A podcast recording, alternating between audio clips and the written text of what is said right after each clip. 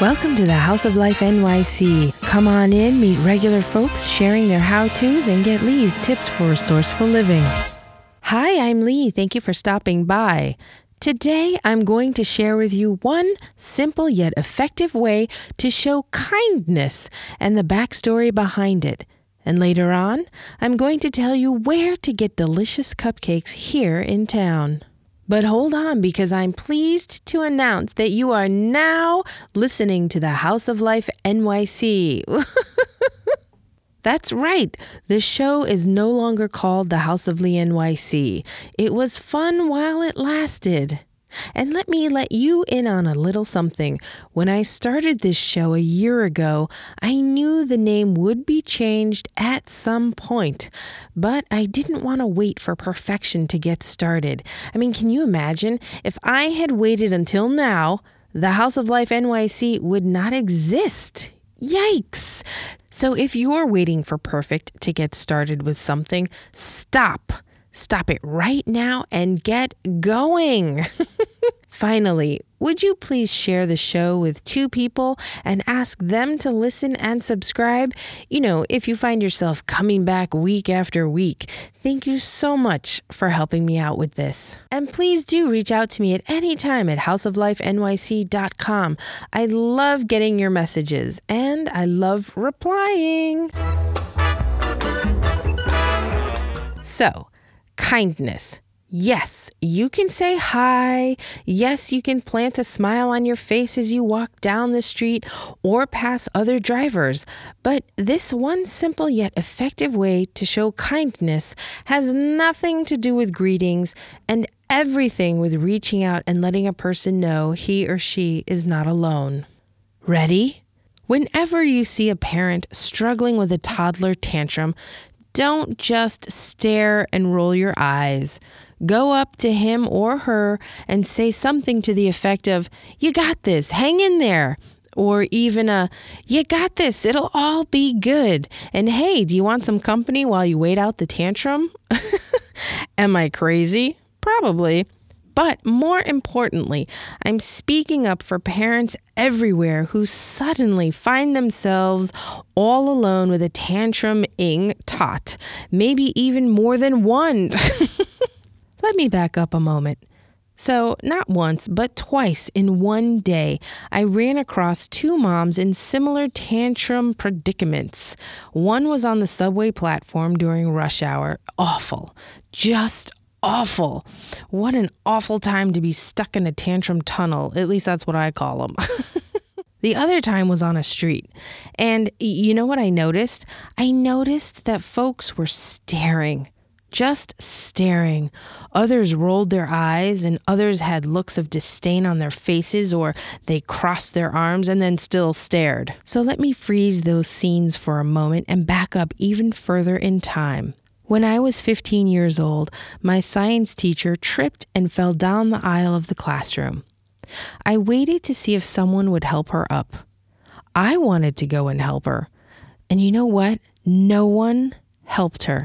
And you know what? Neither did I. And you know what else?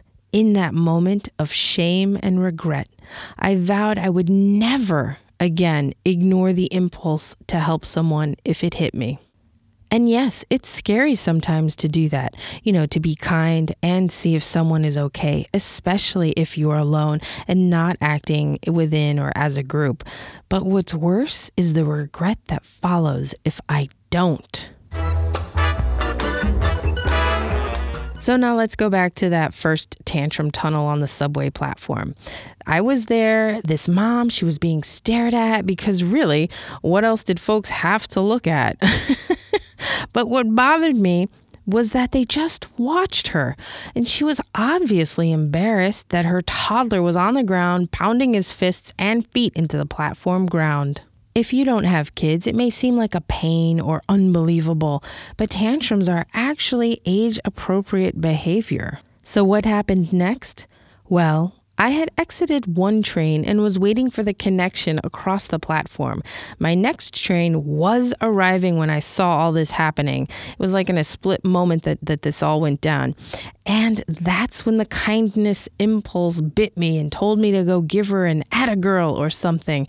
But I was torn. Do I ignore the impulse? Or do I grab that train that was about to come in and then leave? It was like, really? Now you gotta show up, kindness impulse. So I waited for my train to fully depart the station.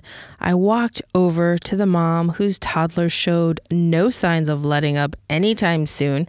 I waved and I said, You've got this. You're doing just fine. You know, we've all been there and it'll be over before you know it. And now I wish I had thought of it. You know, the offer to hang out with her until it was all over, but you know, that's an afterthought. So maybe going forward. But having done that with the mom on the subway platform made it easier when I then ran into the second mom on a street later that day.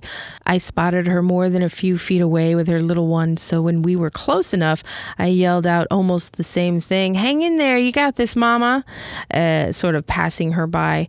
And I share this unusual way to be kind because I've been where those women were that day, except, you know, being a former teacher, I wasn't as upset or embarrassed by it as perhaps most people are.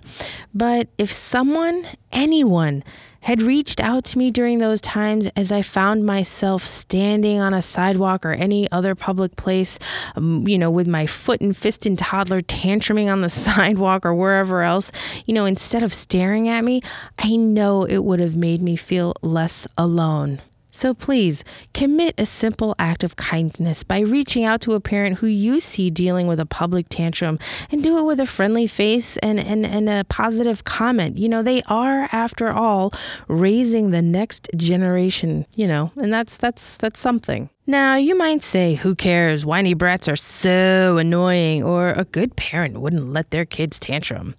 Well, yes, we've all been there with this thought process, but here's the thing tantrums are a way of letting a toddler learn. Yep, it's part of the process. I mean, heck, I bet you put on some fantastic tantrums when you were little. Come on, you can tell me. or maybe your mom will. So let me know your thoughts about this simple act of kindness. Do you agree, disagree? Have you already done it? Let me know. You can leave a message at houseoflifenyc.com or reach out to at houseoflifenyc on social media. So, as promised at the top of the show, this week's hotspot for cupcakes is Empire Cake. It's on 8th Avenue between 15th and 16th Streets in Manhattan. The decor is clean and fresh with like a pastel sky blue. And I go there when I want a cupcake that's gluten free. They are so moist. And I have to tell you, I bought a regular flour cupcake to compare, and wouldn't you know it, it was kind of dry. But the gluten free cupcake, it was chocolate, you know, with chocolate frosting, was so moist, you know, more so than the wheat flour cupcake. I, I, I don't know why. Well, I mean, I do have a suspicion. I think with gluten free products, sometimes um, butter or oil are amplified or increased to make sure that they're not dried out. and in this case, they were absolutely delicious. And just so you know, there is some seating. They have one of those counters that's a, a short counter that's not very deep, you know, and it's attached to a wall with some stools. And they offer coffee and other treats. So again, that's Empire Cake on 8th Avenue between 15th and 16th Streets. And yes, they do make cakes. Before I let you go for today, I want to share some exciting news. I just founded the group Asian American Podcasters. All are welcome, and you can find it on Facebook or go to the website aapodcasters.com slash join. So please pass it on if you run into any other Asian American podcasters running around in your network. Thank you so much. That wraps up this week's show. Thank you so much for stopping in. Take care and we'll talk soon. Bye bye.